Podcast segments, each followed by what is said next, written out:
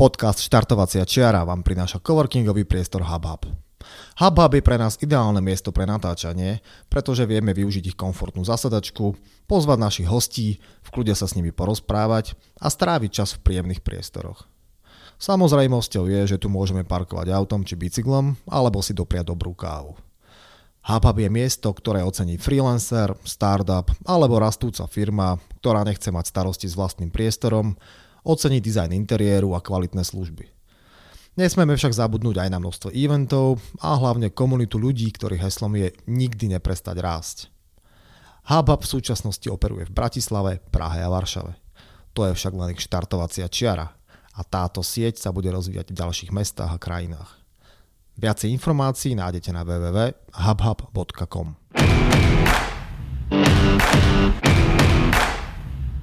Ak hľadáte dovolenkovú destináciu na Slovensku, máme pre vás tip.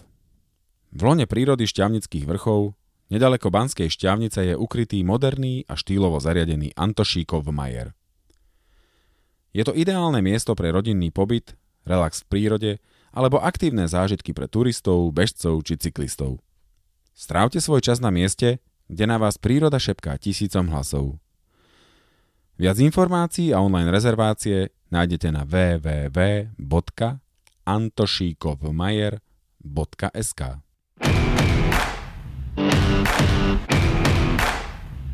Milí priatelia, vítajte pri ďalšom vydaní nášho podcastu Štartovacia čiara.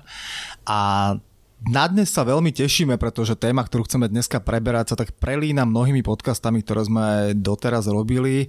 Ak nás počúvate častejšie, tak viete, že vždy, keď sa bavíme s bežcami, tak príde téma motivácie, odolnosti, toho, ako prekonávať to, keď sa mi nechce a tak ďalej. A keďže sme zistili, že toto je naozaj niečo, čo zaujíma mnohých, tak sme sa rozhodli, že skúsime nájsť niekoho, kto sa touto témou zaberá profesionálne, Našli sme a teda tým pádom dovolte, aby som u vás dnes privítal Filipu Olgu Ondrejkovú, tak, trojmenová, no, tak. trojmenové meno, psychoterapeutku, nadšenú bežkyňu, trénerku alebo teda učiteľku jogy, asi to je ten správny prípad, ktorá sa profesionálne zaoberá témami okolo psychickej motivácie, odolnosti a tak ďalej. Takže Filipa, vítaj dnes u nás. Ďakujem pekne za pozvanie. Ahoj, ja, ja za nás možno poviem, že to pre nás bude dnes možno prvýkrát tak ako viac mimo komfortnej zóny, lebo doteraz sme sa väčšinou bavili o veciach, kde aspoň jeden o tom niečo tušil, čiže dnes budeme tak e, korčulové trošku po tenkom mlade, ale veľmi sa na to tešíme, lebo v príprave, keď sme teraz dole sedeli na kavičke, tak e, sme rozobrali veľa naozaj zaujímavých vecí, takže za mňa určite aj za teba Miloš veľmi zaujímavé. A ako si povedal, ten prierez e, aj skrz naše podcasty a doplnenie toho obrázku pre bežca, ale aj samozrejme iných športovcov, respektíve aj do bežného života dnes si myslím, že to je veľmi, veľmi prínosné. A keďže jedna z tém, ktorú chceme dneska prebrať, je práve vykračovanie zo svojej komfortnej zóny, tak my teraz začíname tým, že sme z nej akože teda vykročili, čiže ideme na tenký lat veci, o ktorých veľa nevieme, ale o to viacej sa teda Filipa spoliehame na teba, že ty nás tým všetkým prevedeš a teda aj tých našich poslucháčov. Takže vítaj u nás.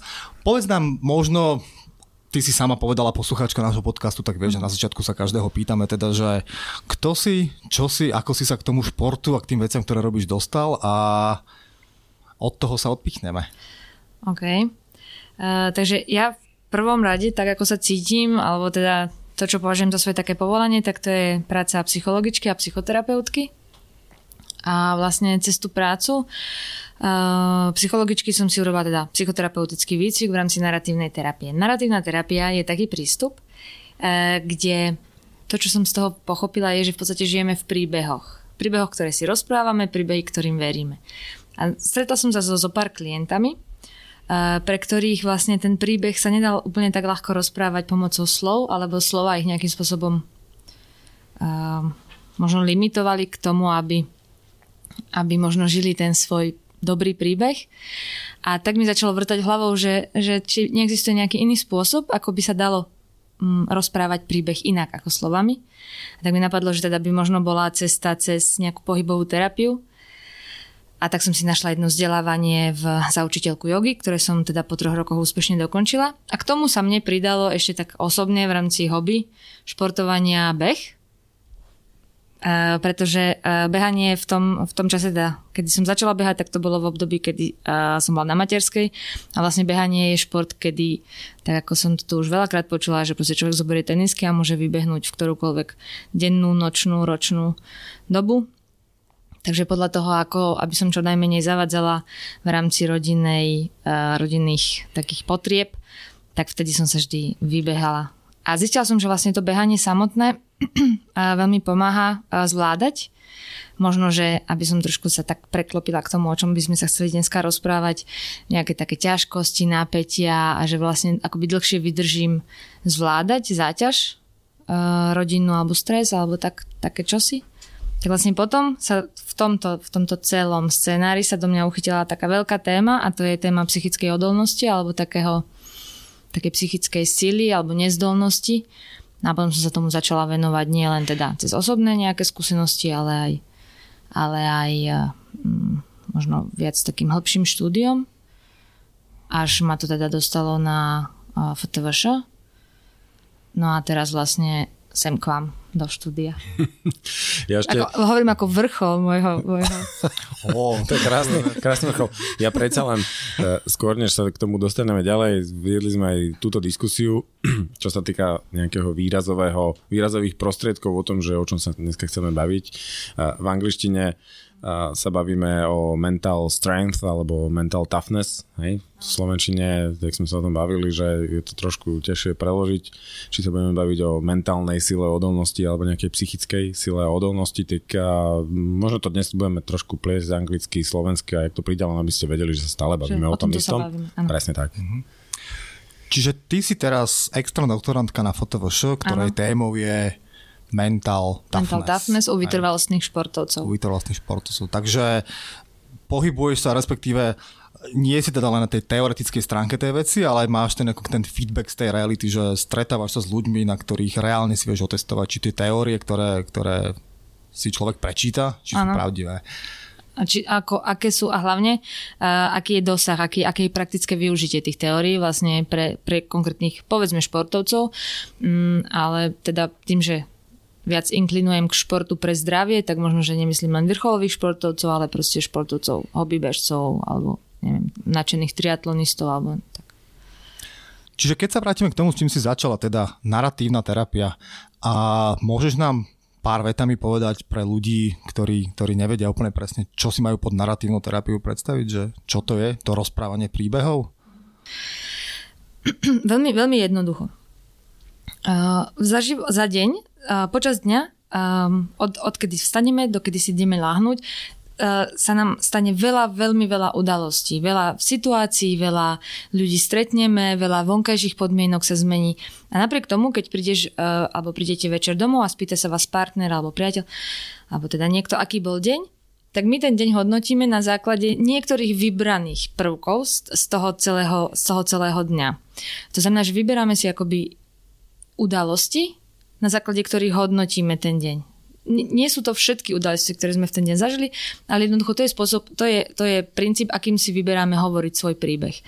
A napriek tomu, že sa to zdá byť možno paradoxné, tak aj e, ľudia, ktorí povedzme majú mm, psychické ochorenia alebo majú nejaké také ťažkosti v živote, uh, alebo konfliktné situácie, tak stále majú, majú v sebe dostatok kompetencií na to, aby si vyberali, akým spôsobom budú rozprávať svoj príbeh. A práve na tom, uh, stoj, teraz toho hovorím veľmi skrátke, ale teda na tom stojí uh, narratívna terapia, aby ja ako terapeut uh, som vytvorila dostatočne veľký priestor udalostí alebo pomohla sa rozpamätať klientovi na dostatočne veľký, široký priestor udalostí tak, aby mohol ten príbeh rozprávať pre neho uspokojujúcejším spôsobom.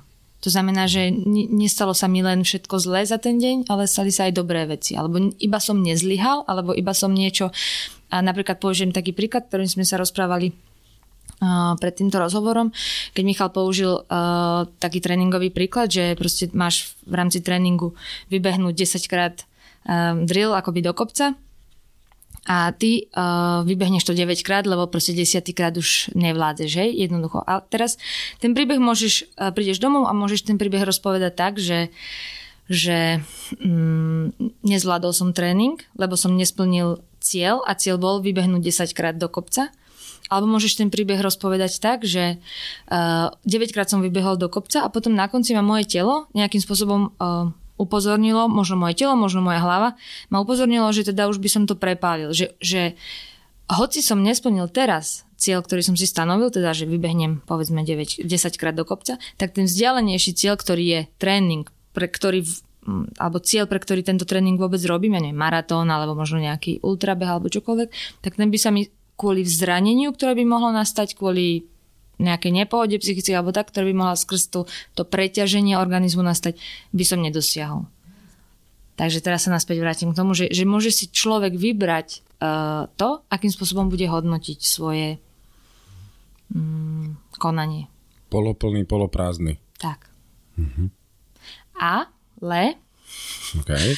uh, ešte je tu jedna taká, um, podľa mňa možno, že aj veľmi užitočná aj tak, také širšej témy vec. A síce uh, hodnotenie ako také. To znamená hodnotiť v tých extrémnych pozíciách dobrý, zlý, poloplný, poloprázdny, uh, ja neviem, uspokojivý, neuspokojivý, že, že takéto hodnotenie uh, väčšinou je svojím spôsobom obmedzujúce a obmedzené a častokrát ľudí práve napriek tomu, že môže byť pozitívne uh, formulované, uh, obmedzuje a nejakým spôsobom nepomáha k posilňovaniu tej našej hlavnej témy a to je psychická odolnosť. A teraz veľkým, veľkým krokom tu prichádzam k takému pojmu ako je akceptácia alebo proste také, také príjmanie alebo nehodnotenie prítomnosti alebo proste príjmanie situácií tak ako sú bez ohľadu na to, že potrebujem im dať nálepku, či sú dobré alebo zlé. A vlastne to sa ukazuje, že, že, že je to veľmi pomáhajúce práve k tomu, aby sa človek dokázal sústrediť na ten vzdialený cieľ. Lebo všetci rýchlo reagujeme na okamžité uspokojenie.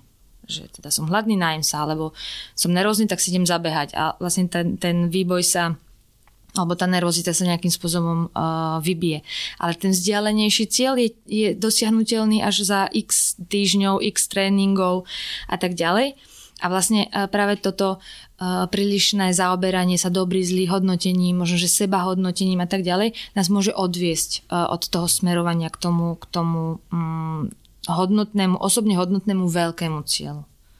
Inak toto, čo teraz hovoríš, sa tu v zásade spája aj s tým, keď sme sa bavili s Dankou Laslovou o, o joge, to je presne tam niektoré z tých princípov tu sme pomenovali, to znamená, že nehodnotíš seba ani teda ľudí okolo seba v štúdiu, ktorí cvičia a tak ďalej, nesúperíš sám so sebou, mm. čiže tu sa to ako keby veľmi pekne spája, mm-hmm. to, čo hovoríš. Áno, a je to, a je to vlastne e, v rámci mm, toho spôsobu, akým verím, že je možné trénovať psychickú odolnosť, um, veľmi akoby efektívny, efektívny spôsob premyšľania alebo veľmi efektívna forma, ako sa dá trénovať myslenie človeka. A keď si teda hovorila, že ty si si počas tvojej teda tejto terapeutickej praxe všimla, že ľudia, ktorí sú fyzicky aktívni, mm-hmm. sa na tie príbehy, ak to správne chápem, pozerajú tým lepším spôsobom na tie svoje príbehy, než tí, ktorí netrenujú, mm-hmm. tak je to platí to generálne pre všetkých ľudí, ktorí sa venujú športu a alebo samozrejme je to prípad od prípadu. A je to tým, že ten športovec alebo teda človek, ktorý je fyzicky aktívny, to nazvime tak, je, má ako keby pozitívnejší pohľad na príbehy, ktoré, ktoré on sám prežíva, alebo je to tým, že ako keby menej hodnotí, pretože vie, že tie ciele sú tak vzdialené, že nezáleží na tom, že dnes sa mi to nepodarilo, pretože ja smerujem niekam oveľa ďalej a jedno zaklopitnutie na ceste neznamená, že som sa stratil z celej cesty, že v čom ten, tá športová aktivita, ak sa to dá zhrnúť pár vetami, prispieva k tomu, že človek má lepší pohľad na, na veci, alebo je mentálne odolnejší možno, aby sme to, aby sme to spresnili. Mm-hmm. Ne, takto, ako keby, že veľmi je ťažko uh, urobiť takú veľmi všeobecnú, alebo povedať, že lebo šport, tak preto psychicky mhm. odolný uh, sa niekto stane, ale určite uh, už, už len samotným, uh, samotnou fyziologickou odpovedou, odpovedou tela na záťaž, na fyzickú záťaž, ktorý je vyplavenie vlastne tých pozitívnych všetkých, um, čo sme ich tu počuli, adrenalín, noradrenalín, dopamín, serotonín a tak ďalej.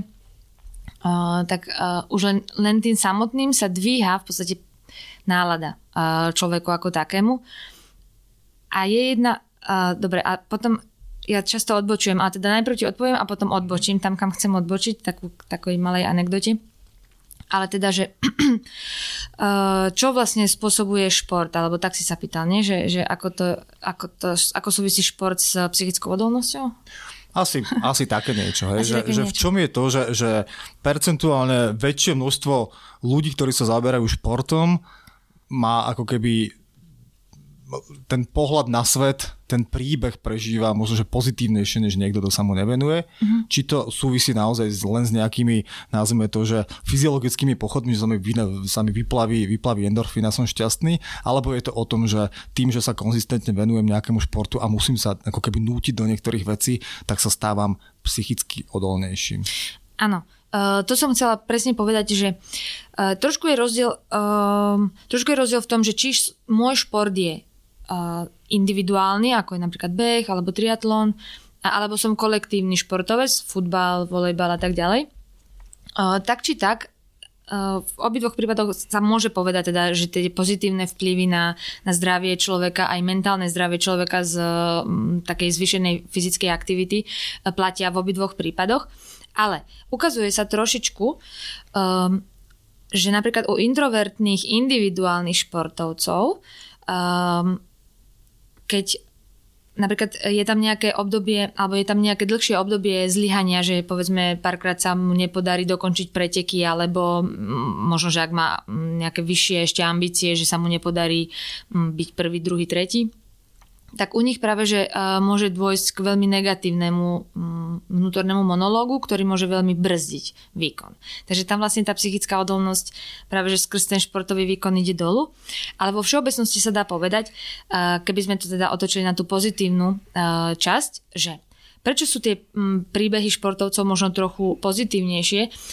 Pretože si myslím, že mm, ten môj osobný názor je ten, že športovec Okrem toho teda, že zažíva endorfíny z toho, keď uh, dotrénuje a teda príde domov šťastný, že splnil svoj tréningový plán um, a môže pokračovať ďalej v svojom živote, tak okrem toho sa potýka aj s neúspechom.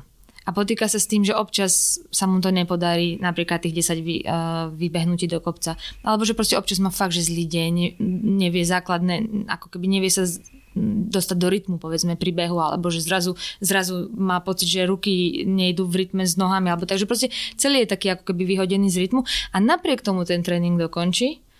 A, a na druhý deň ide znova na ten tréning, alebo na tretí deň podľa toho, aký má tréningový plán, tak práve tieto, um, toto takéto potýkanie sa uh, so svojimi vlastnými limitami a prekračovanie tých vlastných limitov, ktoré samozrejme máme predovšetkým v hlave, vychádzanie z komfortnej zóny, to je to, čo robí to, to, to, mm, ten príbeh mm, viac pozitívny, ale nie preto, lebo som šťastný človek, ale preto, že viem o svojich silných stránkach a tým pádom možno, že mám menší, menšiu potrebu kontrolovať um, prostredie okolo seba, aby sa mi náhodou nestali nejaké nepredvídané situácie, pretože väčšinou um, dobre, bavíme sa o športovcoch, tak väčšinou športovci, ktorí zažívajú vlastne aj také ťažkosti pri tréningu, tak vedia, že nejakým spôsobom sa s tými ťažkosťami nakoniec uh, vyrovnajú. A tak si to prenesú do celého života, hovoria si, že, že ťažkosti sú v podstate výzvy k tomu, aby, aby boli prekonávané.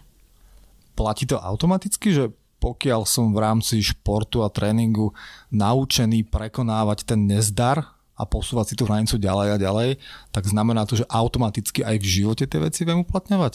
Je to veľmi pravdepodobné, že áno. Určite, keby že teraz pátrame, tak nájdeme výnimku, ktorá no, potvrdí to pravidlo. Jasné, jasné, jasné, ale, ale myslím jasné. si, že áno, že toto je, že toto je princíp, mm. jednoducho. A keby sme to zobrali možno, že trošku naopak, to znamená, že e, človek športuje, niečo si, dajme tomu, donesie z toho osobného, profesionálneho života, nejakú emóciu, pocity, silné stránky, slabé stránky, čo sa teraz, keď sa bavíme o tej mentálnej výbave. Mm. A nedarí sa mu ani v tom športe a tak ďalej, že čo sú možno nejaké zase na druhú stranu nejaké negatíva, respektíve možno nejaká špirála, do ktorej sa ten športovec mm. dokáže dostať, alebo ktoré sú tie faktory, ktoré to ovplyvňujú. Že proste nedokončí pretek, potom sa začne strácať niekde v dosahovaní nejakých časov, ktoré si povedal, že chce v intervalových alebo tempových tréningoch a to, a to pretrénuje sa. Uh-huh.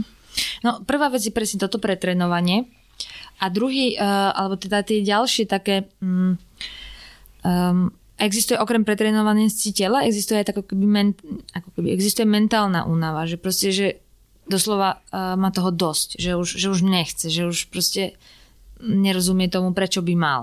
Ako by sa stratí úplne motivácia.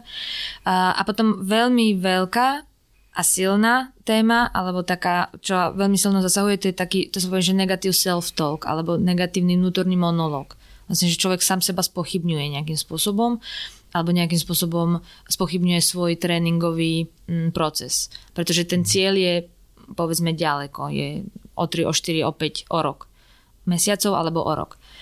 A mm, vlastne v tých, v tých hluchých obdobiach, kedy sa vlastne treba konzistentne tréningu venovať, tak môže prísť také nahlodávanie k, a, s, s, sebavedomia alebo nahlodávanie tej viery v to, že to vôbec dokáže napríklad.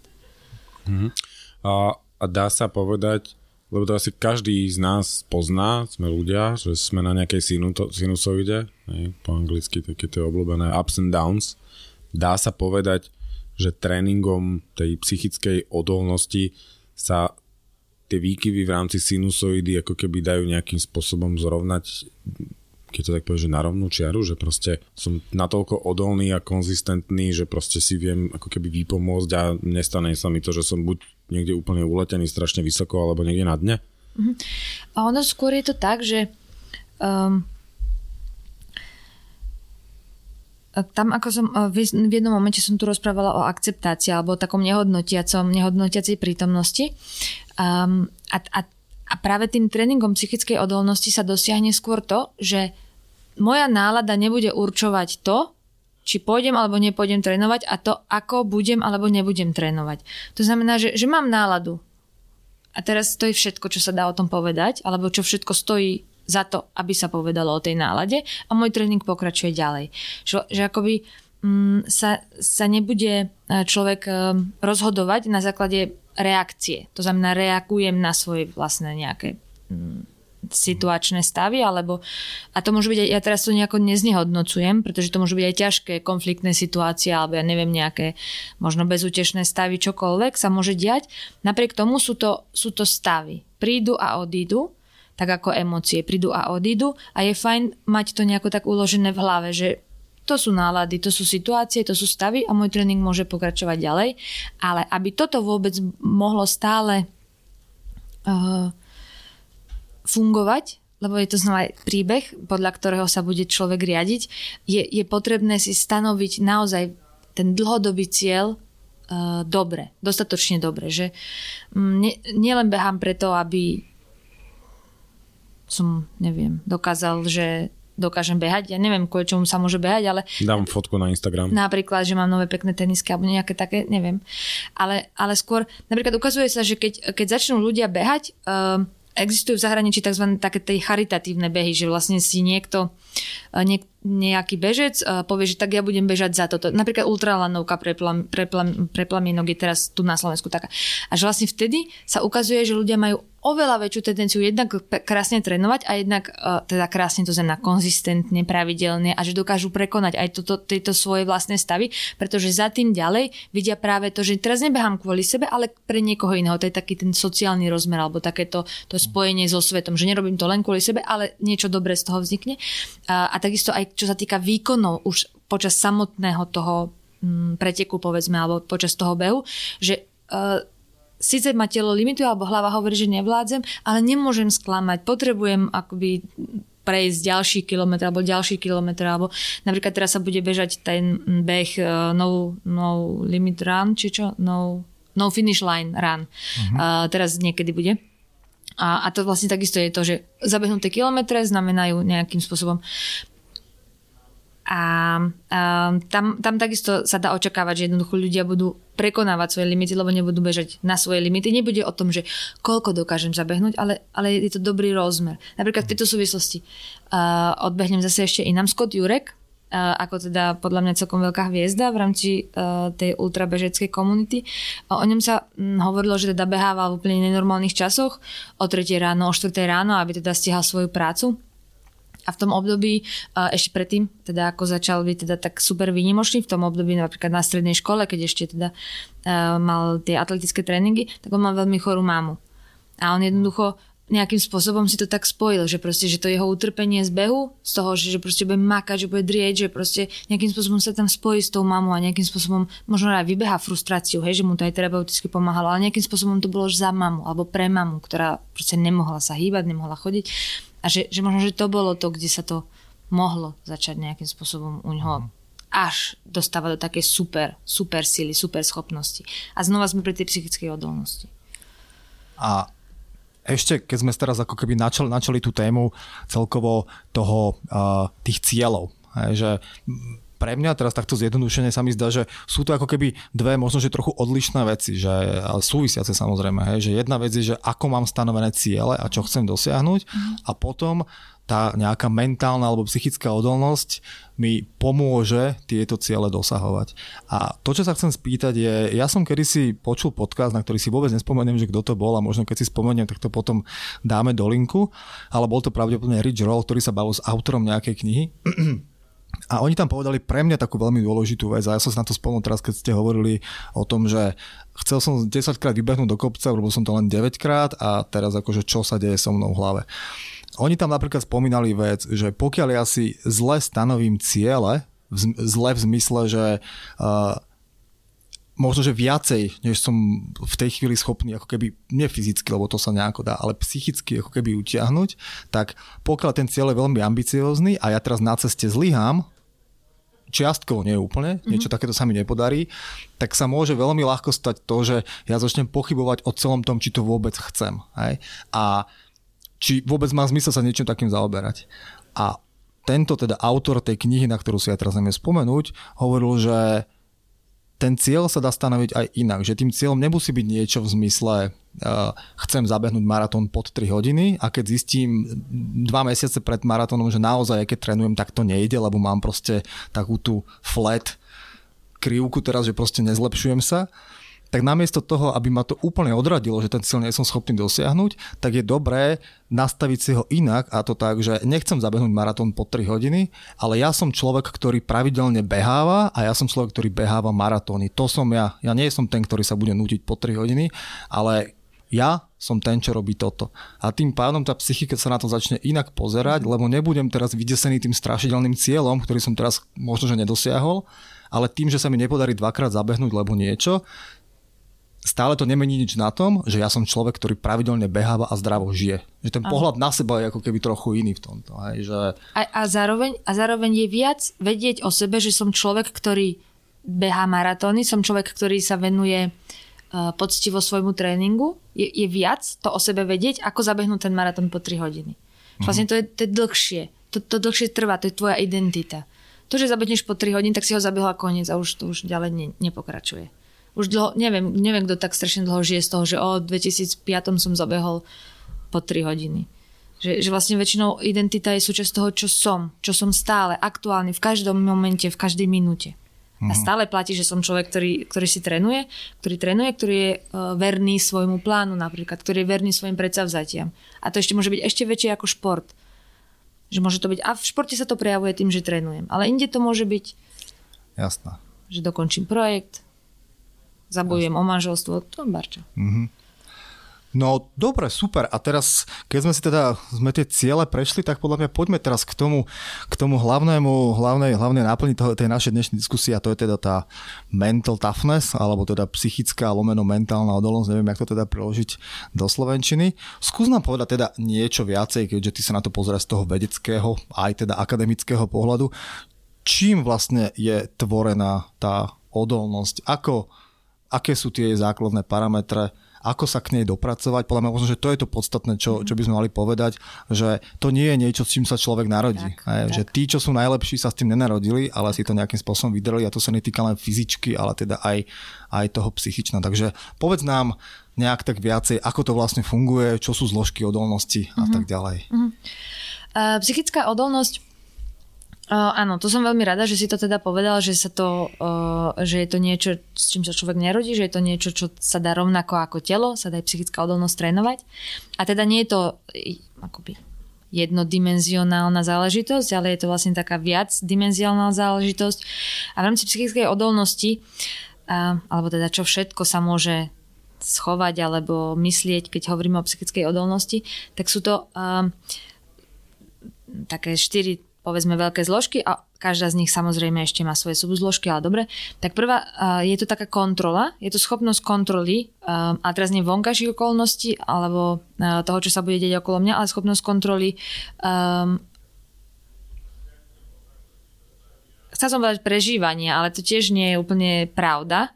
Je to, je to schopnosť kontroly um, v tom, že to som si zaumienil, to dosiahnem. Akoby, um, asi tak jednoducho. Potom druhá vec je oddanosť alebo, alebo commitment, uh, povedané, teda to, že som verný svojmu cieľu, alebo som oddaný tomu, čo som si stanovila ako dosť dobrý cieľ. Potom je tam veľmi pekná, ktorá podľa mňa by nemala chýbať v športe a to je výzva alebo súťaživosť. Uh, teda nebáť sa, nebáť sa, nebáť sa oskúšať. Napríklad teraz urobím taký možno, že odklon, ale olympijské hry, to ako ich teraz vydáme, je o tom, že kto získa zlatú medailu, striebornú a tak ďalej, kto bude olympijský víťaz. Ale úplne na začiatku olympijské hry boli, o, boli to hry. Bolo to o tom, že, že sa povedzme stretli zápasníci a, a spolu skúšali bojovať, no, alebo spolu bojovali, ale nebolo to o tom, že keď som ja vyhral, tak ty si teraz slabší. Bolo to o tom, že sa učíme navzájom, že, že sa proste tak uh, zistujeme, uh, že kto, kto aký je a že vlastne sa postavili proti sebe relatívne vyrovnaní partnery, ale nebolo to o tom, že chceme sa poraziť, ale chceme sa spolu tým vzájomným súbojom stať lepšími každý.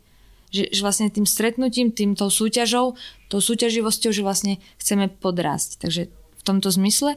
A potom dôvera v seba tam sme si rozprávali, povedzme, uh, dôvera v seba, tá veľká téma, to confidence, toho, toho nepochybovania o tom, či som dobre stanovil cieľ, či vlastne mám na to, aby som ho dosiahol, či má zmysel tento tréningový plán a tak ďalej. Uh-huh. Takže máme 4C. Control, commitment, challenge a confidence. Challenge a confidence.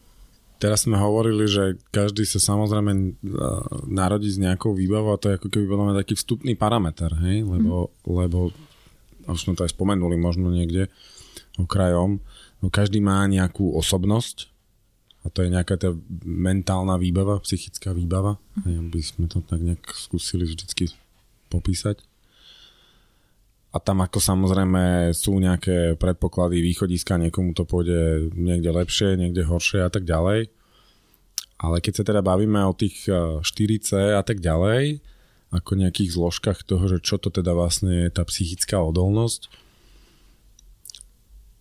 hovoríme, že sa s nimi dá pracovať. Mm-hmm. Môžeme sa možno pozrieť na ne trošku, že alebo či sú nejaké kroky, metódy v jednotlivých tých oblastiach, že ako rozvíjať a ako sa teda stať mentálne silnejším, odolnejším?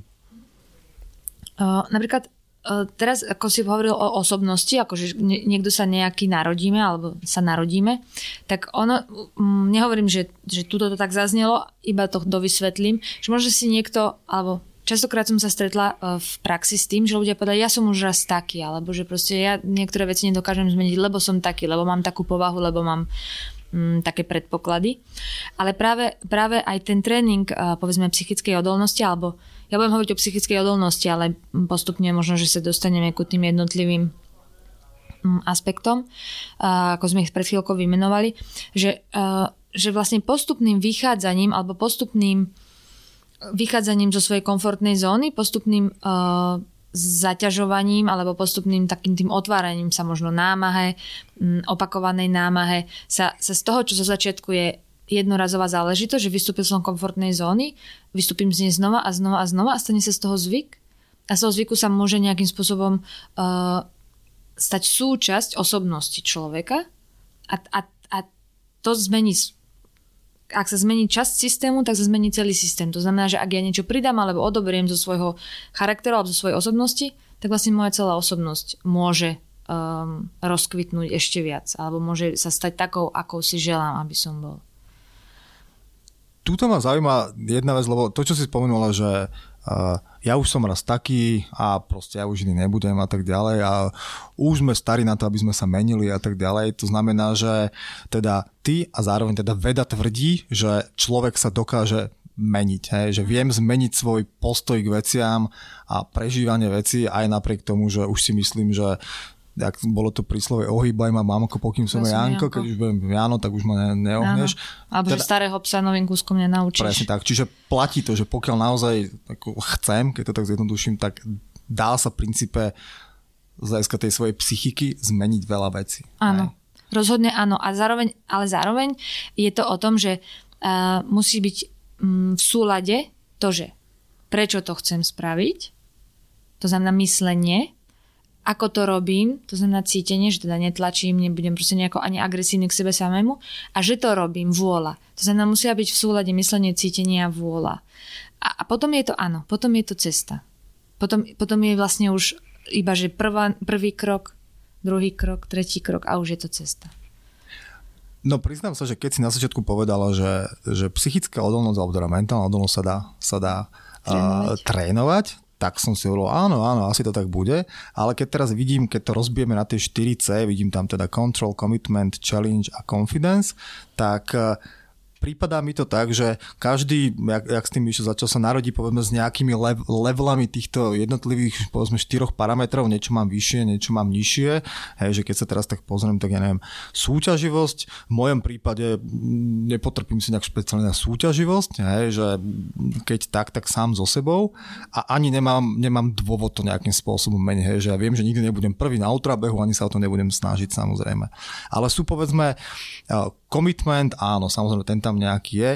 Confidence, to je podľa mňa vec, ktorá je možno, že taká najcitlivejšia celá, ale teda opravom, ak sa mýlim, že tá dôvera v seba dokáže veľmi oplniť všetky tie ostatné, ostatné veci. Verím tomu. Že ano. existuje nejaká metodika, alebo ako sa k tomu vlastne celému postaviť? Máme teraz 4 oblasti, sú nejaké jasné kroky, ako sa v týchto oblastiach niekam prepracovať ďalej, alebo čo ty poradíš človeku, ktorý začne túto vec riešiť? Ne?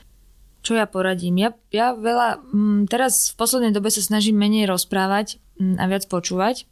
A teda a to, čo by som možno, že bolo, že by som teda počúvala m, hm, počúvala teda, ako na tom je. Povedzme, pomedzi, pomedzi reči v rámci toho svojho príbehu, v rámci týchto povedzme štyroch, štyroch oblastí alebo štyroch dimenzií psychickej odolnosti. Mm, a napríklad Um, napríklad by sme sa mohli baviť, keď povedzme budeme pri tom commitment, tak by sme sa mohli baviť o tom, že akým štýlom má stanovený svoj cieľ. A či ten cieľ znamená nielen to, že prekonám metu 42 metrov, kilometrov, ale čo to bude pre mňa znamenať? Akým človekom sa stanem? Akože urobiť z toho commitment niečo uh, súvisiace s identitou, niečo naozaj veľmi hodnotné, veľmi cenné, presahujúce tú, tú vec, alebo teda ten jeden pretek. Um, alebo um, niečo ma zaujímalo z toho, čo si hovoril, počkaj, aha, tú súťaživosť, tú challenge. Mm-hmm. Uh, že vlastne, že, že možno že to preštrukturalizovať, že, že teraz presne uh, je mnoho bežcov, je mnoho hobby bežcov, ktorí majú radi beh, prebeh samotný, možno že až pre tú takú tú meditatívnu stránku toho opakujúce uh, pohybu, toho rytmu, toho takého, že človek sa naozaj dostane um, do vzťahu so sebou samým, čo sa v tejto nenormálnej dobe, ktorú žijeme, sa veľmi ťažko dá urobiť a, a vlastne uh, nechce, si tam, nechce si to povedzme, niektorí môžu až tak dokonca povedať, že sú nechcú pokaziť takým tým, že teraz sa ideme tu pretekať, ja budem sa tu potiť niekde s desiatkármi, alebo ja neviem, hej. Ale, ale jednoducho uh, tá, tam v tej súťaživosti môže byť o to, ako si to pekne povedal, prekonať seba samého. Alebo takéto, takéto skúsenie toho, že, že okrem toho teda, že nejde ti o to byť na alebo teda byť medzi prvými, ale, ale možno, že sledovať to, ako to vyzerá, keď beží takýto, keď beží takýto, že bavili sme sa o tom, aký bol obrovský rozdiel medzi zátopkom a aký, je obrovský pocit, uh, obrovský rozdiel, keď pozeráš, ako behajú, um, povedzme, uh, s tými svojimi krásnymi štihlými, uh, ladnými pohybmi a proste takým tým úplne rytmickým pohybom. Um, oproti Emilovi Zátopkovi, ktorý proste vyzeral úplne, že ho porazí každý ďalší krok, že jednoducho, že proste nemá šancu udržať povedzme tempo alebo čokoľvek. Ale jednoducho uh, tá súťaživosť, to som tým sa povedať, že tá súťaživosť nemusí byť len vyhrať alebo prehrať, a to sú jediné dve dimenzie v tom, ale jednoducho spoznať, obohatiť sa. A, a to môže byť aj to, že pozerám otvorenými očami okolo seba. Na bežcov. Na okolo seba bežiacich bežcov. Teraz som asi odklonila sa od tej otázky. Ale ono toto podľa mňa s tou súťaživosťou presne, že má to taký ako keby širší rozmer, lebo ja, keď som dneska čítal ešte nejaké veci v príprave, tak som našiel niekoľko takých akože v článkov takých zaujímavých uh, citácií.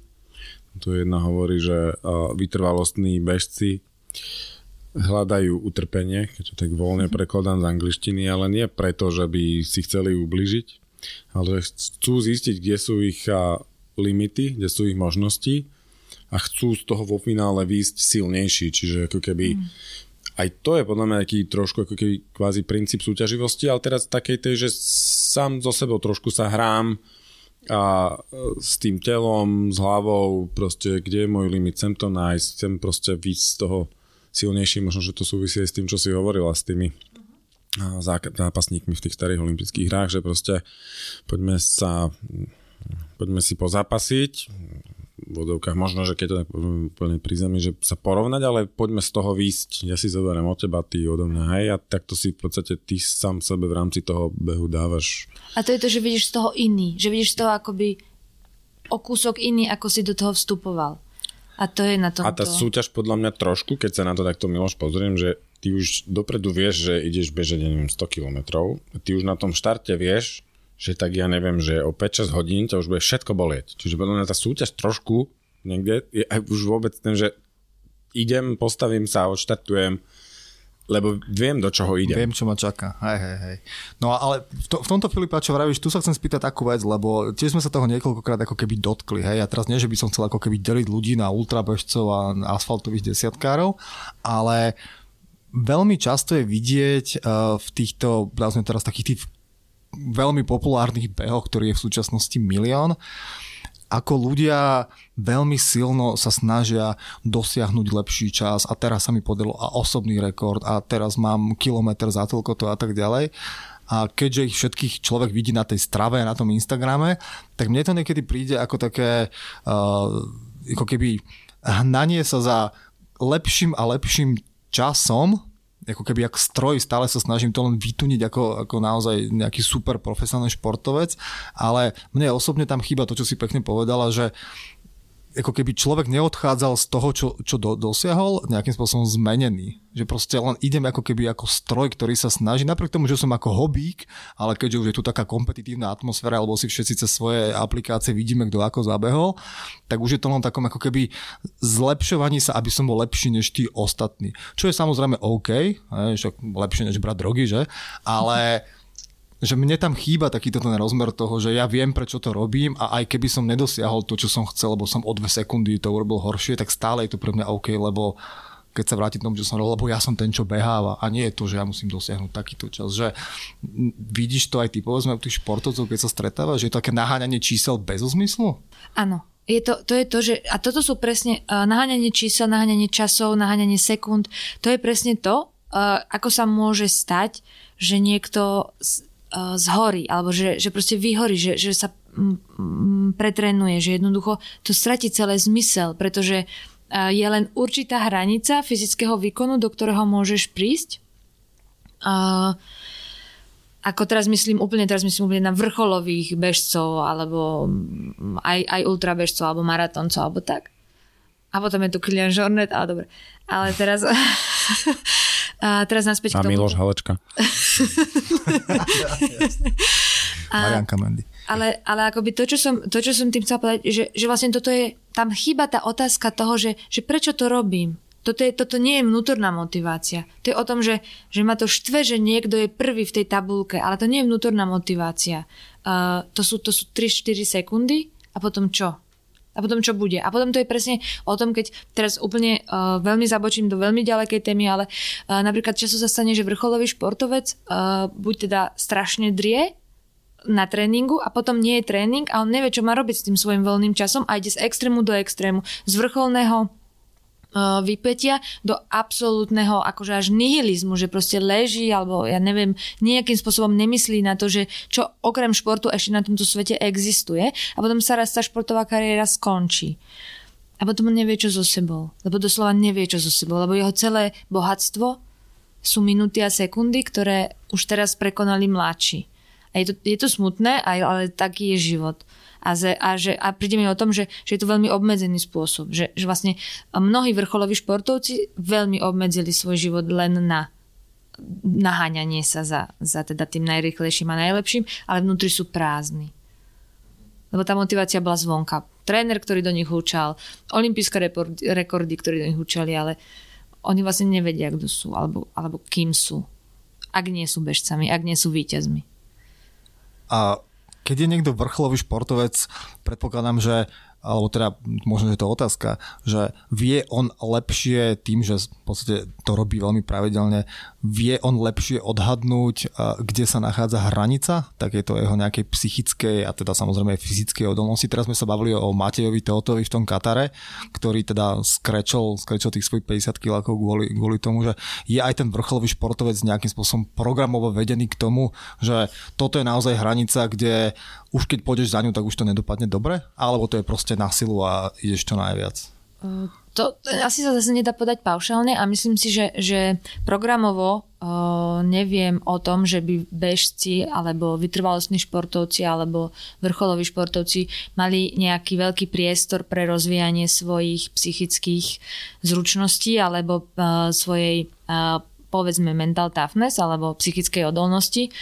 A väčšinou, keď sa, keď sa stretávame s vrcholovými športovcami um, typu Matej Todd, tak si myslím, že tam je to vo veľkej miere ich osobná výbava. Že jednoducho sú to ľudia, ktorí nestratili um, rozhľad. Akoby, že, že, že dokáže vidieť aj za to, že um, napríklad dokáže vidieť aj za to, že aj po tých pretekoch v Doha bude niečo ďalej pokračovať. Že, že um, to je jedna vec. A druhá vec je, čo bol pre mňa tam veľmi dôležitý rozmer, alebo zaujímavý rozmer, to, že nejakým spôsobom komentoval aj celkovo nastavenie pretekov ako takých. A bavíme sa teraz už o organizácii e, športových e, podujatí a to už je zase spätná väzba aj smerom k organizátorom, že teda čo je a čo nie je ľudské, pretože dokonca do športov sa znova už, alebo sa znova, sa dostávajú ľudské pomery presahujúce záťaže, že vlastne vrcholový šport začína, prestáva byť krásny, a začína byť, poviem to veľmi škoda, začína byť chorý. No a, a vlastne, a v tomto je Matej to pre mňa veľmi, okrem všetkých iných jeho schopností, ale v tomto je pre mňa len významný práve v tom, že, že toto on dokáže pomenovať a dokáže aj, aj napríklad tie svoje sily, že proste nešiel. Nešiel. A, a napríklad jeden z jeho argumentov bol, že, že slúbil svojej rodine, že sa vráti domov zdravý. Čo sa mi zdá byť, že hm, ale určite tam, určite tam v hlave niekde mal, že je slovenský atletický zväz a, a tak ďalej. Hej, podpora športovcov, že či mu no. príde teraz, nepríde, keď nebude placka. Tak, tak. No. Majú vrcholoví športovci takýchto svojich nazme to, koučov alebo psychoterapeutov, ktorí sa starajú o takúto ich stránku. Povedala si, že väčšinou nie, ale je vôbec takýto trend, že... Mm. Uh... Ono sa, takto, budem hovoriť všeobecne, um, lebo tam je väčší optimizmus pre mňa. Uh, a síce ten, že ukazuje sa, že práve psychi- uh, tréning psychickej odol...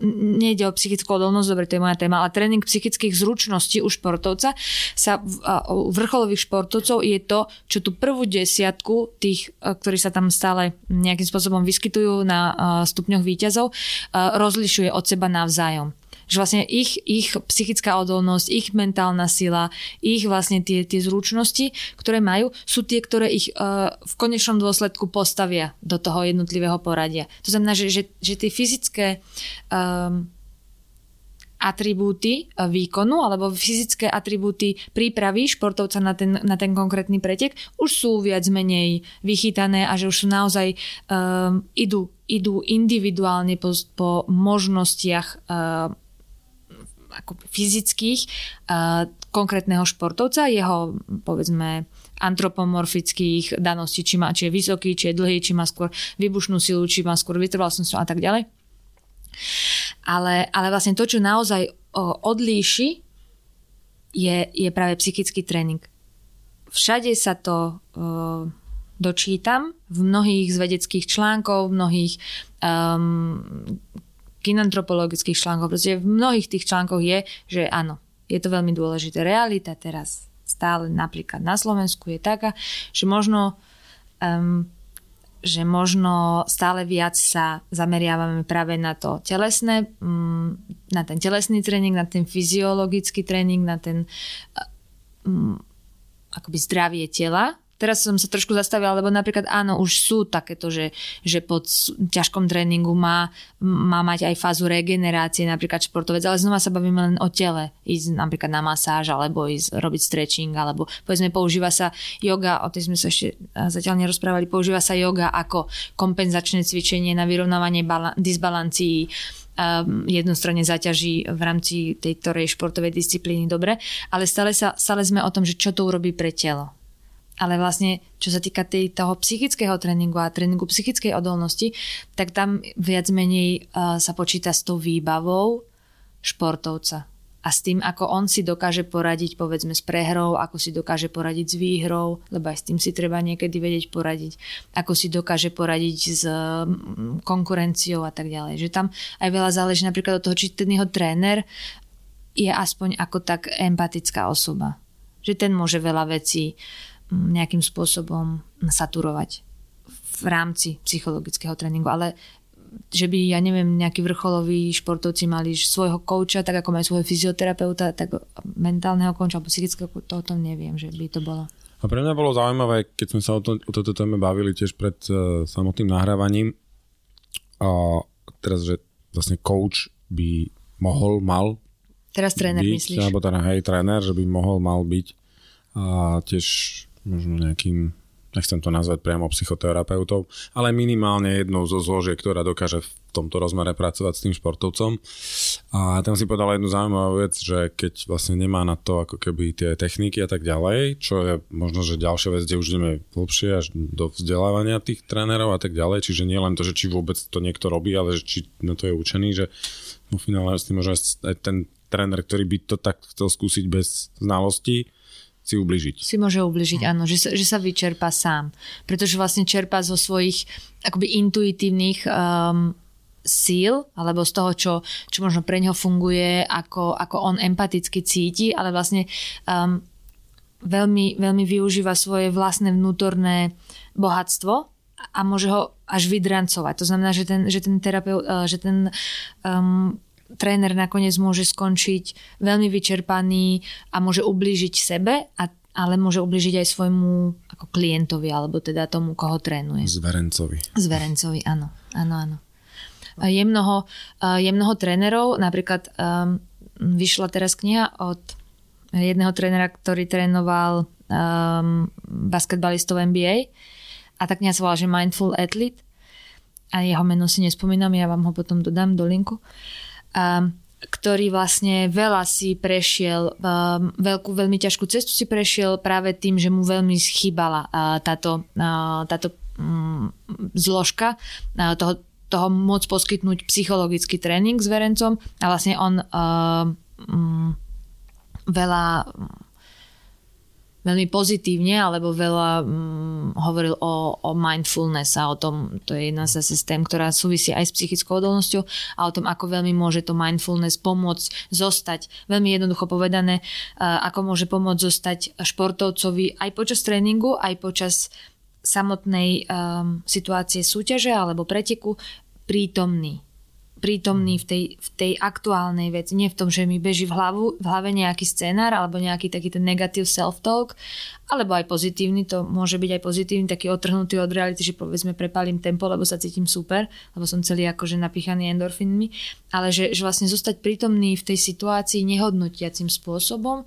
a jednoducho ísť, um, zostať v prítomnosti počas celého toho, toho preteku. Že sa, že sa nejakým spôsobom nestratiť koncentráciu.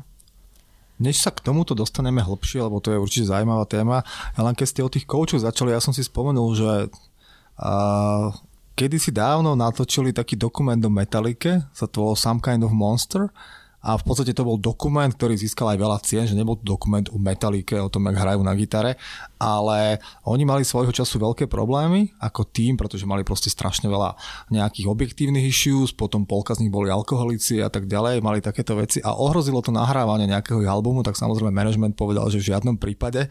A najali im kouča, ktorý predtým, už si na to moc nespomínal, lebo to bolo dávno, predtým robil kouča rôznym, teda mimo iného, týmom amerického futbalu a jeho jeho úloha v rámci tých tímov toho amerického futbolu bola práve tá, že, že ten tím je zložený z niekoľkých, priznám sa, neviem koľko hráčov je v jednom týme. Že to je 200. Ale je to proste banda veľkých chlapov s obrovskými egami, ktorí proste idú po svojej mediálnej sláve, samozrejme okrem iného, a nie sú to až takí tímoví hráči, ako by bolo treba. A on teda bol pozícia vlastne vedľa toho klasického toho kouča, toho trénera, teda bol tam on, ktorý to celé sa snažil teda uhrať tak, aby oni spolu začali pracovať ako tým, aby prekonávali tieto svoje veci. Zároveň samozrejme koučoval toho kouča, ako to celé robiť. Čiže podľa mňa veľmi ťažká úloha, keď máš mhm. takúto bandu proste chlapov takto ukočírovať. No a jeho potom najali, aby teda nejak ukočíroval len tých štyroch, aby sa nejako dali dokopy a niečo s tým začali robiť. Tmelič hej, tmelič týmu a to si videla veci, ako oni sa tam rozplakali a neviem čo, riešili si svoje vzťahy s otcom pokazené, hej, chlapi z Metaliky starí. Čiže evidentne takáto rola v nejakých typoch hlavne v tom kolektívnom to asi dáva väčší zmysel. Viem si predstaviť, že tam proste keď niekto má hrať ako tým a veľa sa do toho, eh, ako sa chová, prejavujú nejaké jeho vnútorné veci, akéhokoľvek typu, tak tam je to asi dôležitejšie ako nejaký chudák introvertný ultrabežec, ako si to nazvala, ktorý beží celú noc a s nikým sa nerozpráva a je veľmi šťastný. Takže asi niekde sú títo kouči, alebo to jak to nazvať, ktorí, ktorí sa uplatňujú, ale to som teraz ja odbočil zase, lebo nedala mi túto nespomenúť metaliku konečne v nejakom podcaste, hura. Poďme ale späť teda k tomu mindfulnessu, ktorý si, ktorý si načal. Je to teraz veľká téma, človek kam sa otočí sami mindfulness, vo firmách sú tréningy, alebo teda chodia ľudia do firm trénovať mindfulness, aby sa im lepšie darilo. Ako ale priznám sa, že spojenie mindfulnessu so športom, mm-hmm nie až tak často sa myslím, ako keby sem dostáva. Hej, a teraz ty si s tým, ty si s tým ako keby začala. Čiže uh, akým spôsobom praktizovať mindfulness počas športu napríklad typu beh, hej, že čo to znamená pre mňa v tej chvíli. Viem si predstaviť, že je to asi ťažšie byť prítomný, pokiaľ sa trápim niekde e, cestou do kopca.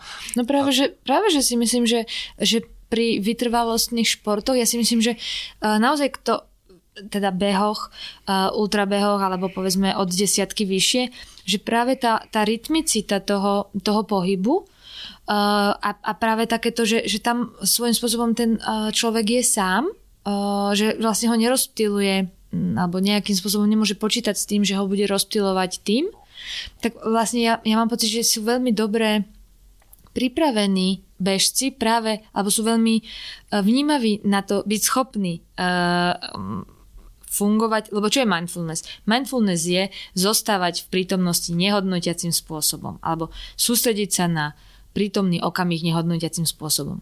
Veľmi jednoducho alebo veľmi skratke povedané.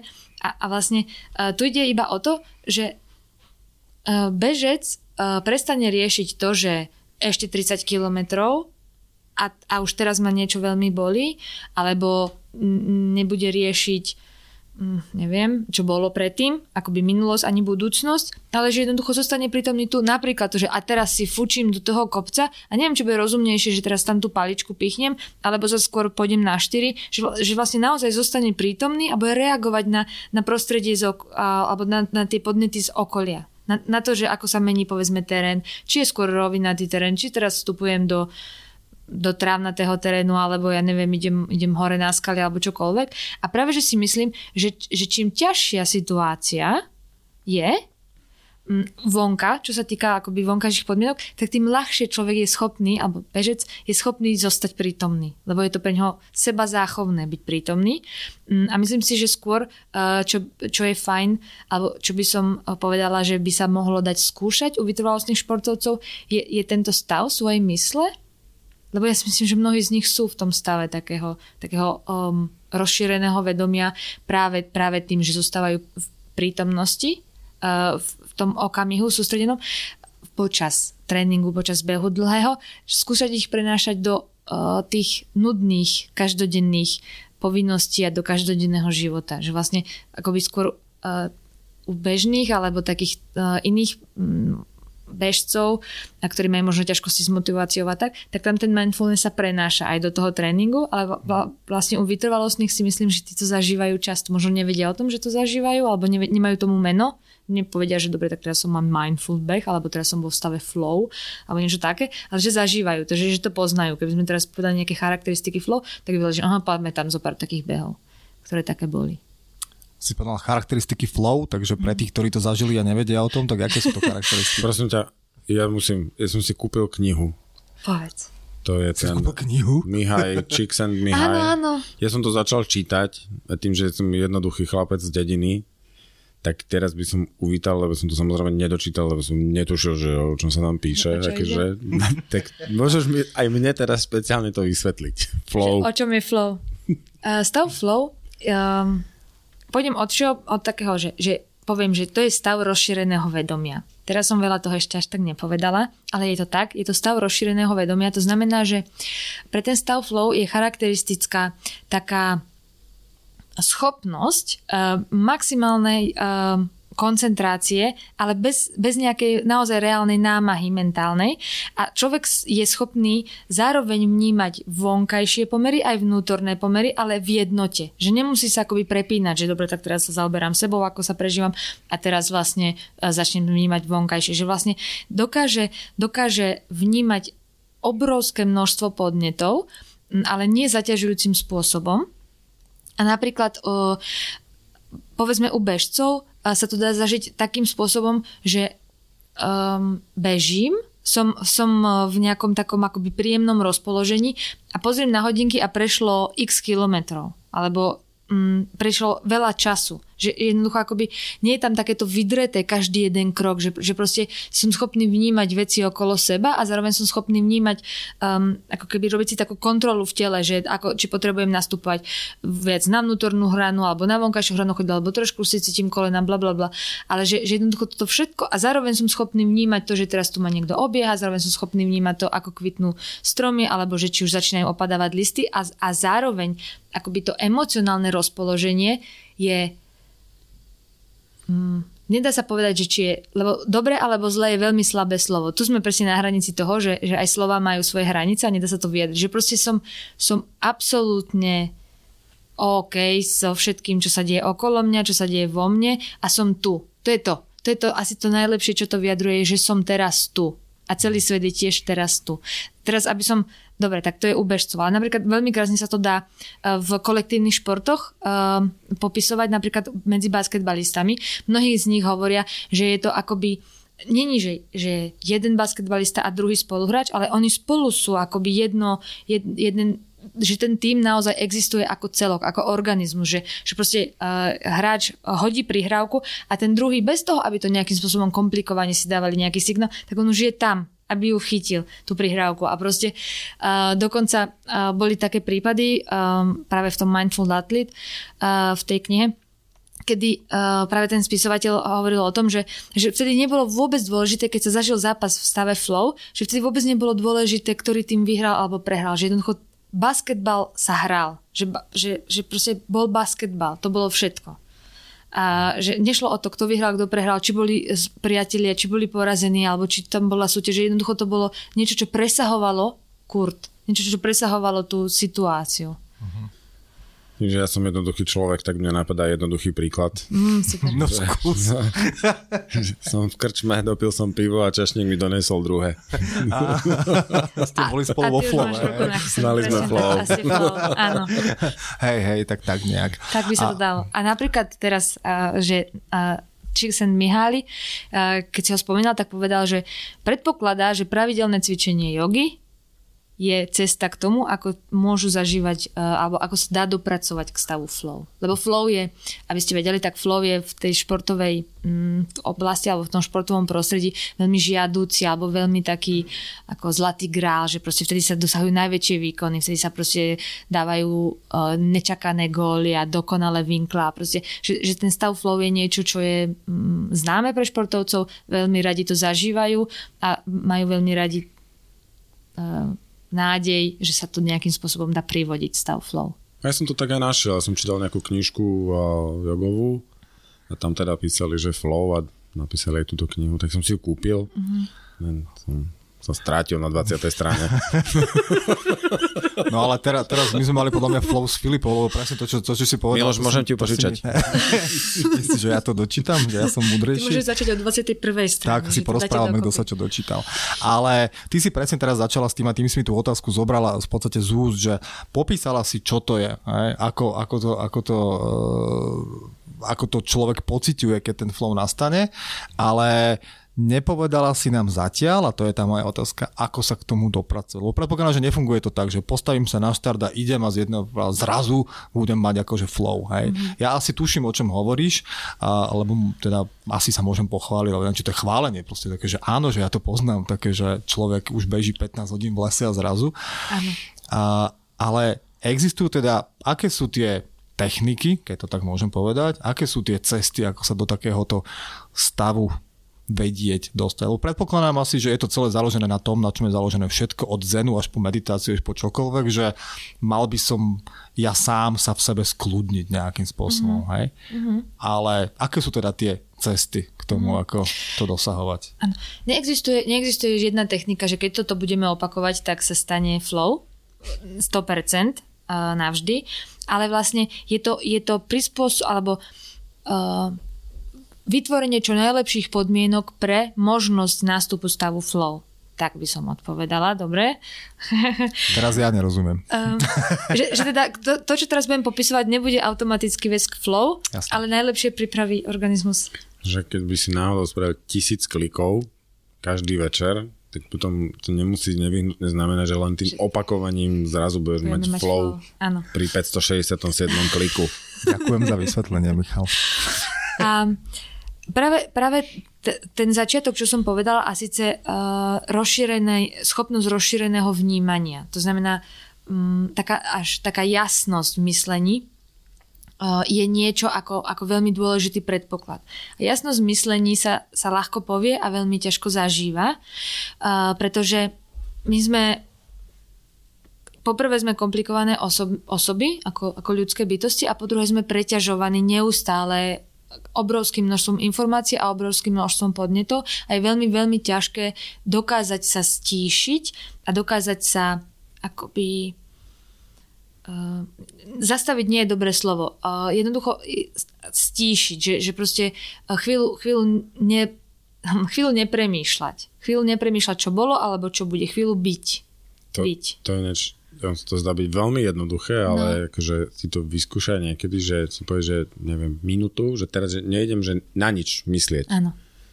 Nevydržíš, že ani, ani sa tam nedostaneš. Ani sa tam, iba si toto povieš a už si hneď z toho v strese, že ako to spravím. Vyrobím si plán a už rozmýšľaš. Mhm.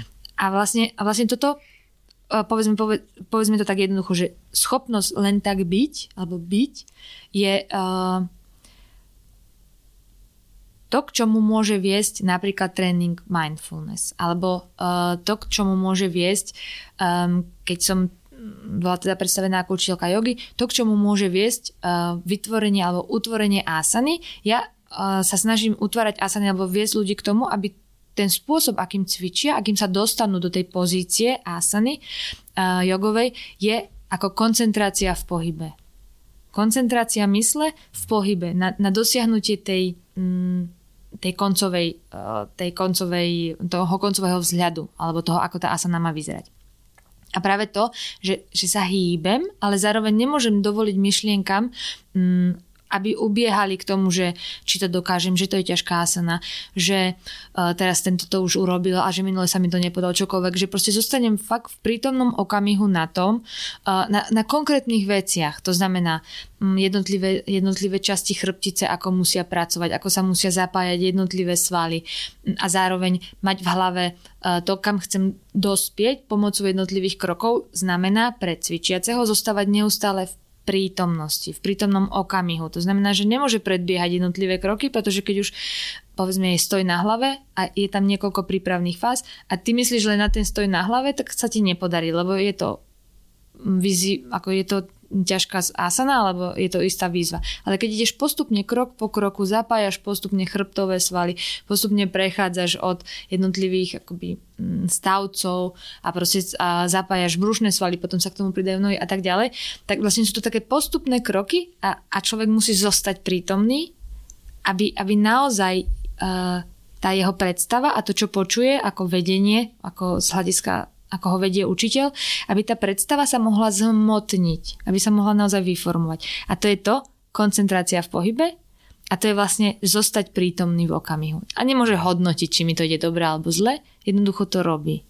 A, a pravidelným takýmto, znova sme pri konzistencii a pravidelným takýmto tréningom sa aj človek, okrem toho teda, že bude robiť krásne asany, aj ťažké asany, tak okrem toho sa naučí uh, upokojiť mysel, naučí sa akoby uh, utlmiť taký ten um, až smog uh, informačný, ktorý, ktorý na ňo neustále doráža a potom uh, sa to dá preniesť aj z hodiny jogy znova uh, do Mm, priestoru alebo do každodenného života.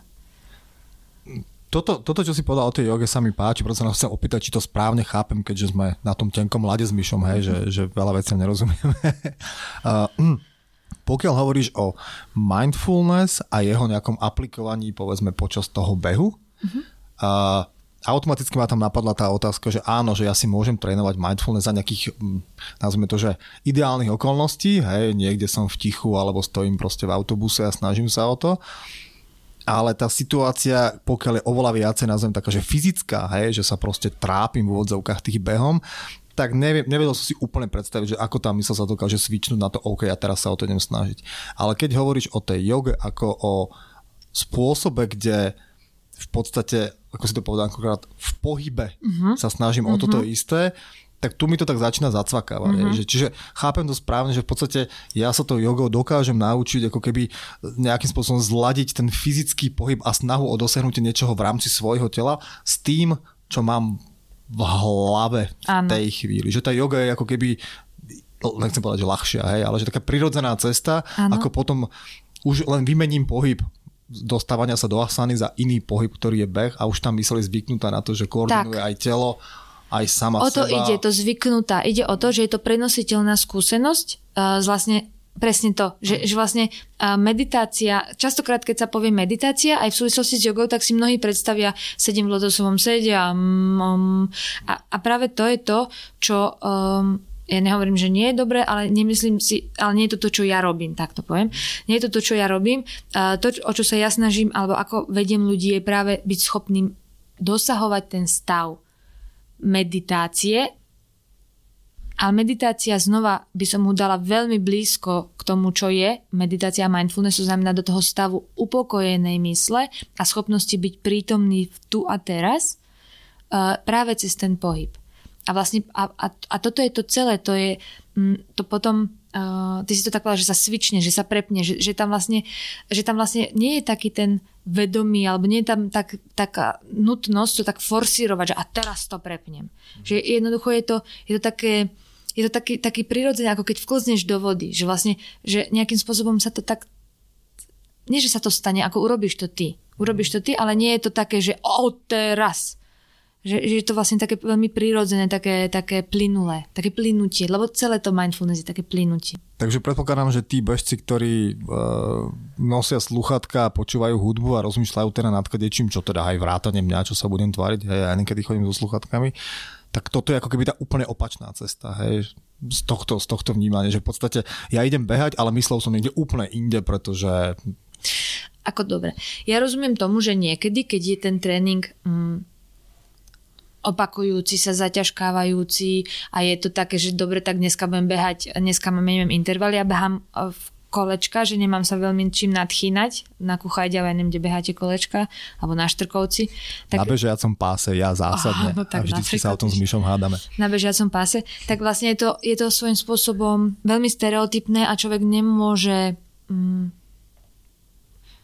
môže, môže veľmi, je tam velikánske riziko toho, že, že padne do seba že, že vlastne začne veľmi mm, riešiť vnútorné svoje stavy a preto je možno, že fajn mať takéto rozptýlenie, povedzme. Také barličky. Áno, áno, také rozptýlenie. Ale to nemusí byť zase, že mm, barličky. Áno, barličky, ale nepovedala by som mm, že to je zlé mať barličky, alebo že, že to nie je dostatočne uh, užitočný tréning. Je to užitočný tréning. To je presne takéto vychytanie. Nemusí byť každý jeden tréning uh, mindful beh a mindfulness trénovanie. Uh, a zároveň uh, v tom spočíva aj také trošku riziko, uh, ktoré je fajn hneď na začiatku povedať si to uvedomiť, lebo ten stav toho, toho bytia v tu a teraz, v tom som teraz tu, uh, môže sa preklopiť do takého um, až unikania až unikania toho, že, že ja chcem mať svoj kľud, ja chcem mať takéto svoje, čo zažívam počas behu, uh, keď, som, keď som schopný byť v tom stave takého, takého mindful. A potom, a potom to vlastne vzniká také, taký veľmi opačný extrém, že, že sa vlastne ten človek stiahuje z, z toho sociálneho prostredia, kde práve že má byť, kde má byť činný, kde má fungovať, mm, či už v rodine, alebo povedzme v športovom tom nejakom prostredí alebo tak. Uh, takže vlastne tým som chcela povedať to, že je fajn občas možno, že vyhodiť sa z rytmu alebo ja neviem, počúvať sluchatka alebo, alebo že mať tie, uh, mať tú hudbu alebo čokoľvek. Aj keď uh, a, a ono môže byť, ak je tá hm, napríklad uh, rytmická hudba pravidelne sa opakujúca, um, povedzme so silnými beatmi, tak ona takisto môže navodiť taký stav, ako by blížiaci sú teraz, že transu. Áno, áno, niečo Trans. také, že proste, že človek tak ako keby uh, prestaň, začne viac vnímať ten rytmus a začne viac akoby svoje telo prispôsobovať tomu rytmu, že nejakým spôsobom, ani to nehovorím, že vylúčuje to stav flow napríklad. Jasne. Keď sme pri tej joge, uh, zase ja som v joge úplný amatér, možno sa pýtam hlúpo, ale dôležitou súčasťou jogy je teda aj dýchanie. Mm-hmm. Hej. A keď sme sa bavili o tom, že to psychické, alebo teda nazveme to, že snaha o mindfulness v rámci jogy sa dá ľahšie teoreticky preniesť do toho behu, mm-hmm. tak tieto dýchacie techniky, ktoré sa aplikujú v joge, môžu mať nejaký vplyv potom na to, ako človek dýcha počas behania? Je aj toto? Áno. Uh, veľmi pekne ďakujem za tú otázku, lebo to je, to je pre mňa tiež jedna z veľmi dôležitých tém, čo sa týka dýchania. Čo sa týka dýchania. Um, veľa sa hovorí um, v, rámci, v rámci jogy o, o práve o dýchacích cvičeniach alebo o dýchacích technikách. V, v štýle jogy, ktorú, ktorú ja mm, praktizujem alebo ktorú ja vyučujem, je, je jediné pravidlo a to je voľný dých. To znamená, že dých má stále prúdiť. Má byť stále prúdiaci, že um, nechcem sa teraz dostať do nejakých takých tých komplikácií alebo že existuje uh, také zadržiavanie dýchu, postupné vypúšťanie vzduchu a tak ďalej uh, v rámci iných jogových prístupov alebo také priškrtenie um, v oblasti uh, štítnej žlázy, akoby také zadržiavanie trošku dýchu, aby sa človek dostal do, do trochu iného stavu vedomia. Ale toto, toto sa v rámci uh, tej jogy, ktorú ja vyučujem, tak uh, tam sa to nedieje. Tam je dôležité práve mať uh, voľný dých a veľmi jednoduchý princíp, ktorý ja k tomu používam, alebo ktorý ja vysvetľujem je ten, že Častokrát, keď sme v situácii, ktorá je zaťažkávajúca, alebo v nejakej stresovej situácii, alebo v ťažkej, tak máme tendenciu zadržať dých. Že, že niečo sa stalo ja hovorím, že alebo, alebo niečo idem ťažké zdvihnúť, takže zadržíme dých. A svojím spôsobom uh, je to stratégia, ktorú používame vtedy, keď teraz je také veľké napätie a ono pominie a ono prejde. Ale v asanách a, alebo v, tých, v, tej, v tom jogovom prístupe, ktorý my robíme, tam hovoríme, že, že formujeme asany. To znamená, že nielen, že sa postavím na hlavu, ale že ešte ďalej sa formuje, alebo, alebo niektoré také veľmi silné záklonové asany, eh, kedy vlastne ideš uh, do takého veľkého záklonu uh, smerom dozadu, uh, tak, tak tam keby si zadržal dých, alebo tam keby sme urobili presne to, že ten dých nebude voľne plínuť, tak nie je možné ďalej tú asanu formovať, nie je ďalej uh, možné rozvíjať uh, to, ten cvik alebo pohyb ako taký. A teraz, keď sa naučíme vlastne v každom tom stave aj väčšej záťaže, aj, aj fyzickej záťaže, pretože ak dlhšie stojíš v niek, alebo dlhšie držíš niektorú asanu, tak aj naozaj, že cítiš aj, že to telo má svoje limity a že naozaj musíš aj, aj zabrať uh, veľmi silno fyzicky. A napriek tomu dokáže dých zostať pokojný a dokáže byť stále voľne plynúci. Tak uh, sa tá asana ďalej môže rozvíjať a môže ďalej pokračovať. A to je znova prenositeľná uh, skúsenosť aj čo sa týka behu ako takého. A potom je tu ešte jedna druhá vec a to už sa v, uh, ideme k takému k takej biomechanike dýchania. Uh, a to je uh, také dýchanie, hovorí sa mu uh, plné dýchanie, Uh, to znamená, že nielen do hornou časťou, to znamená len do plúc, ale aj s tým, že, že naozaj si uvedomujem tomu pohybu bránice, to znamená, že až do brucha dýchanie. Uh, a teraz, prečo je to z hľadiska biomechaniky? Lebo keď si zoberieme uh, kde máme bránicu v tele, tak je to v podstate na spodku, na spodku výbežkou rebier. Vlastne keď si, keď si tuto dolu nahmatáte rebra, tak to je zhruba miesto, kde sa nám hýbe bránica a potom už dolu pod ňou sú, sú čreva, vlastne žalúdok a tak ďalej. A vlastne keď, keď robíme takéto plné dýchanie, tak zároveň uh, prečo je dôležité napríklad zdravie chrbta a prečo je dôležité a prečo nie je uh, nerozumné um, aj pre bežcov cvičiť povedzme jogu, pretože branica vzadu je uchytená na šiestý hrudníkový stavec. Ten šiestý hrudníkový stavec je ten, ktorý vlastne keď, keď sa dobre nadýchneš, alebo keď sa naozaj dobre človek nadýchne, tak vlastne uh, ten, ten uh, hrudníkový stavec vlastne ak má ten svoj priestor, že sa dokáže hýbať, tak pomôže aj rebrám ako takým sa, sa poriadne roztiahnuť. Vlastne, že nadýchnuť sa do tej plnej kapacity plúc a nedýchať plítko. Um, a, a pokiaľ napríklad je medzi lopatkami, to je medzi lopatkami uh, nejaké stiahnuté svaly, alebo sú tam nejaké spazmy, alebo že nejakým spôsobom je tam tá, tá hybnosť obmedzená a hybnosť v oblasti lopatiek je obmedzená u 70% ľudí práve preto, že väčšinu času sedíme a väčšinu času sedíme pred počítačom a tým pádom nám plecia idú viac dopredu. Takže ochabujú, napriek tomu, že sa hrbíme, tak ochabujú tie svaly uh, medzi lopatkami. Uh, čo logicky biomechanicky vedie k tomu, že plná kapacita plúc lebo plná kapacita hrudníkových svalov nie je možná na dosiahnutie.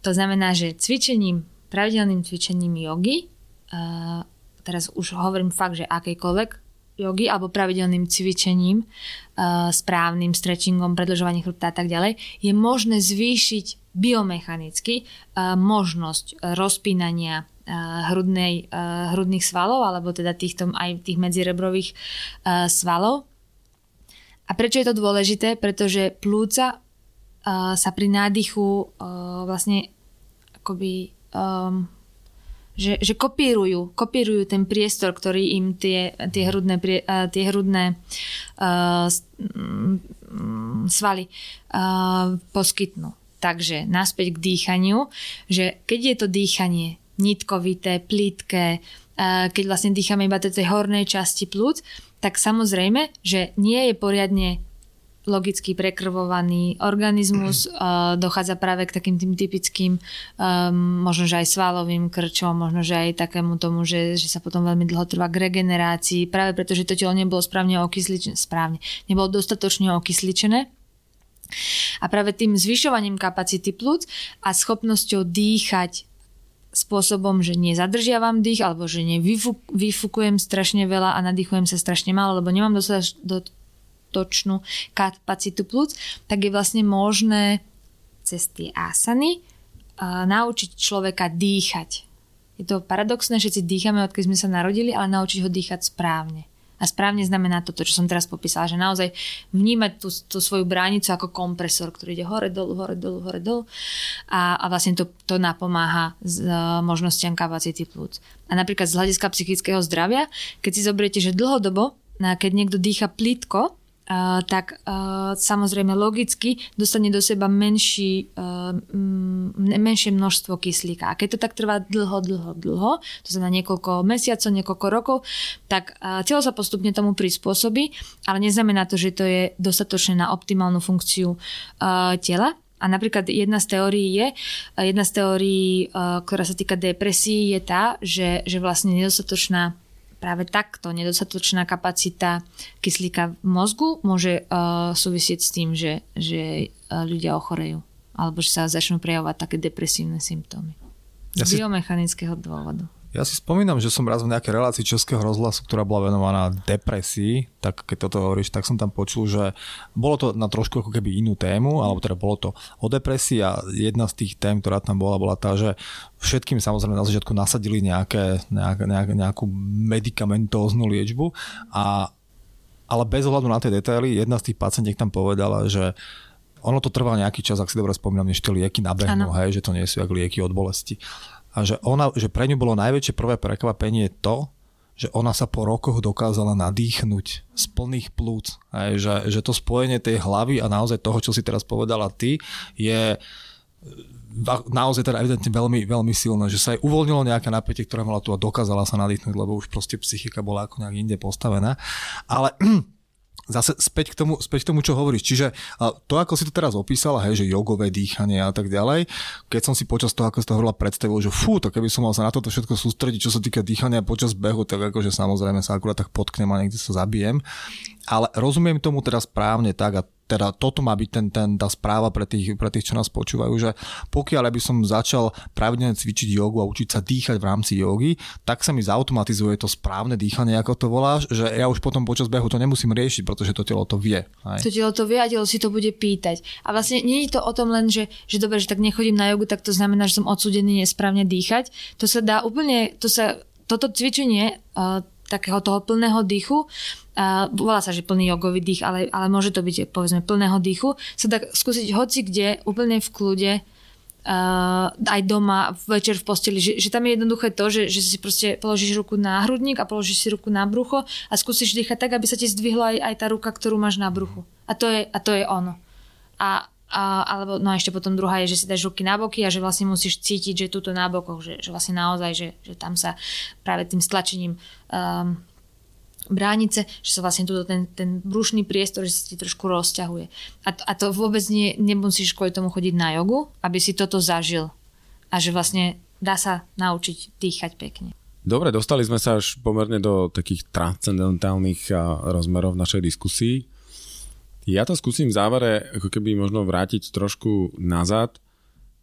Povedali sme si na začiatku, že mentálna odolnosť alebo psychická odolnosť, psychická sila sa dá trénovať, mm-hmm. zdokonalovať, zlepšovať. My sme toho dnes povedali naozaj podľa mňa mnoho, šli sme do hĺbky, do šírky a tak ďalej, čiže ten posluchač naozaj dnes dostane, že naozaj taký guláš, možno si to niektorí budú musieť vypočuť 2-3 krát aby sa v tom zorientovali. A keby sme na záver teda mali nechať taký nejaký jednoduchý návod, kuchárku, že čo by mohli byť, ak teda niekto to zoberie za svoje, že áno, dáma mi to zmysel, chcem popracovať na svojej psychickej sile a odolnosti, také možno tie prvé kroky, ktoré by si doporučila, že by ten konkrétny človek jedine, za nemusí to len byť len v behu, ale aj do osobného, pracovného života, čo by mohol podniknúť, spraviť. Myslím si, že ako keby to najpodstatnejšie, alebo taký ten prvý základný krok, významný pre uh, začiatok posilnenia, individuálneho posilnenia v tom, v tom mental toughness alebo v psychickej odolnosti je v prvom rade si, uh, si uvedomiť seba, to znamená, že, že, že som, že, že proste som, uh, ja ako možno, že začnem trošku zo široka, ale že máme strašne veľa rolí v živote, všet, kto všetko my sme. A tie roly na nás kladú nejaké požiadavky. A ako manžel, ako partner vo firme, ako mm, neviem, športovec, ako čokoľvek. A je veľmi dôležité vedieť sám, kto ja som a ktoré roly mi boli dané a kto ja som. To je, to je podľa mňa prvý krok mať taký ako keby ten stôl, že jasné, že z čoho vychádzam, ktorá je moja štartovacia čiara. A uvedomiť si, uvedomiť si, že kto som.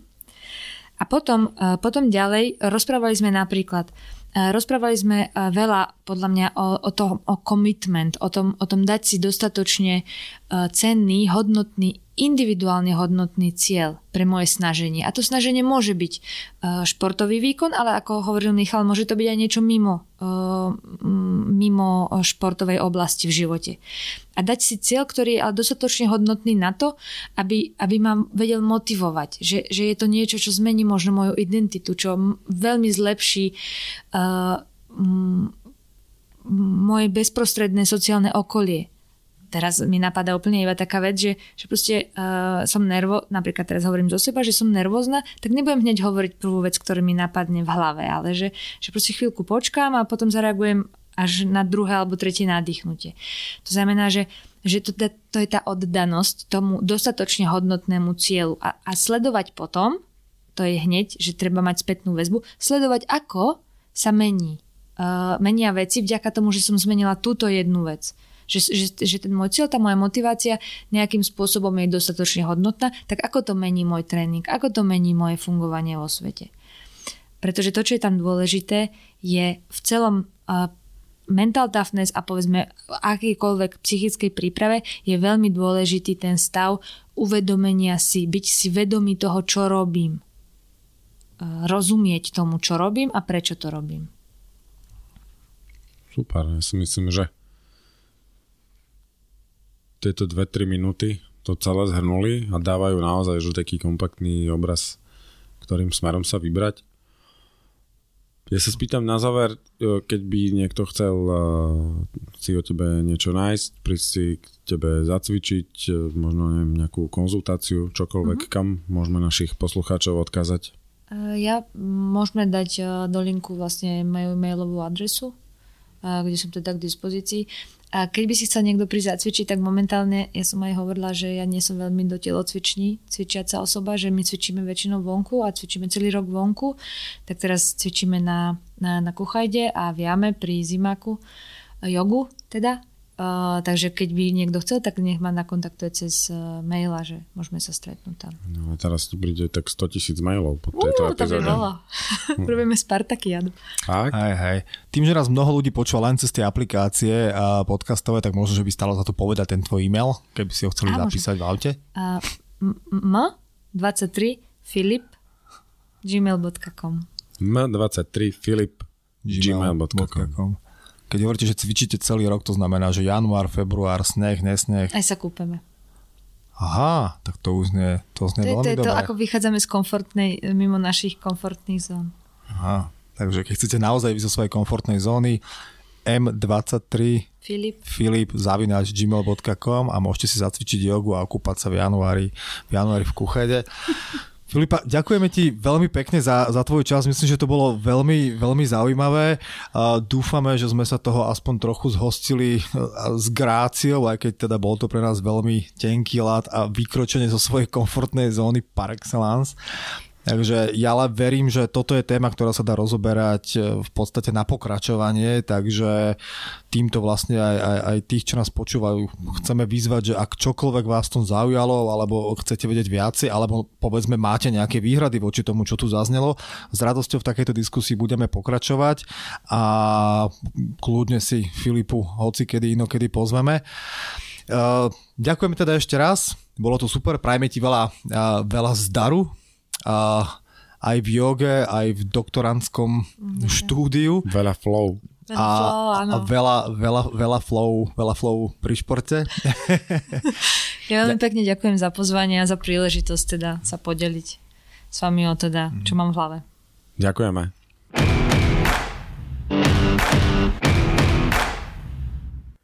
Počúvali ste podcast Štartovacia čiara, v ktorom vám Miloš a Mišo prinášajú inšpiratívne príbehy zaujímavých osobností. Všetky dôležité informácie nájdete na našom webe www.štartovaciačiara.sk, kde sa môžete prihlásiť ku odberu podcastu, aby ste nezmeškali ďalšiu epizódu. Ak máte námety k nášmu podcastu, návrhy na inšpiratívny príbeh či osobnosť, dajte nám o tom vedieť. Vaše maily môžete posielať na adresu podcast zavináč štartovaciačiara.sk.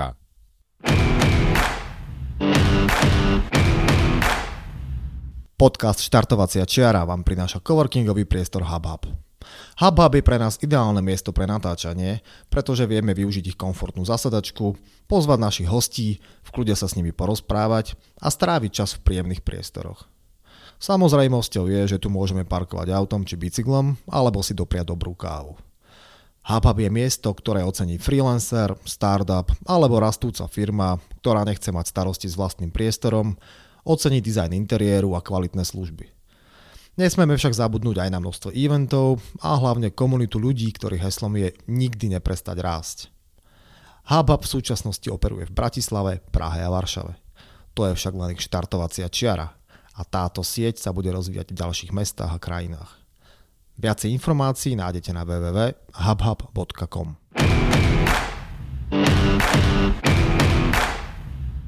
Ak hľadáte dovolenkovú destináciu na Slovensku, máme pre vás tip – v lone prírody šťavnických vrchov, nedaleko Banskej šťavnice je ukrytý moderný a štýlovo zariadený Antošíkov majer.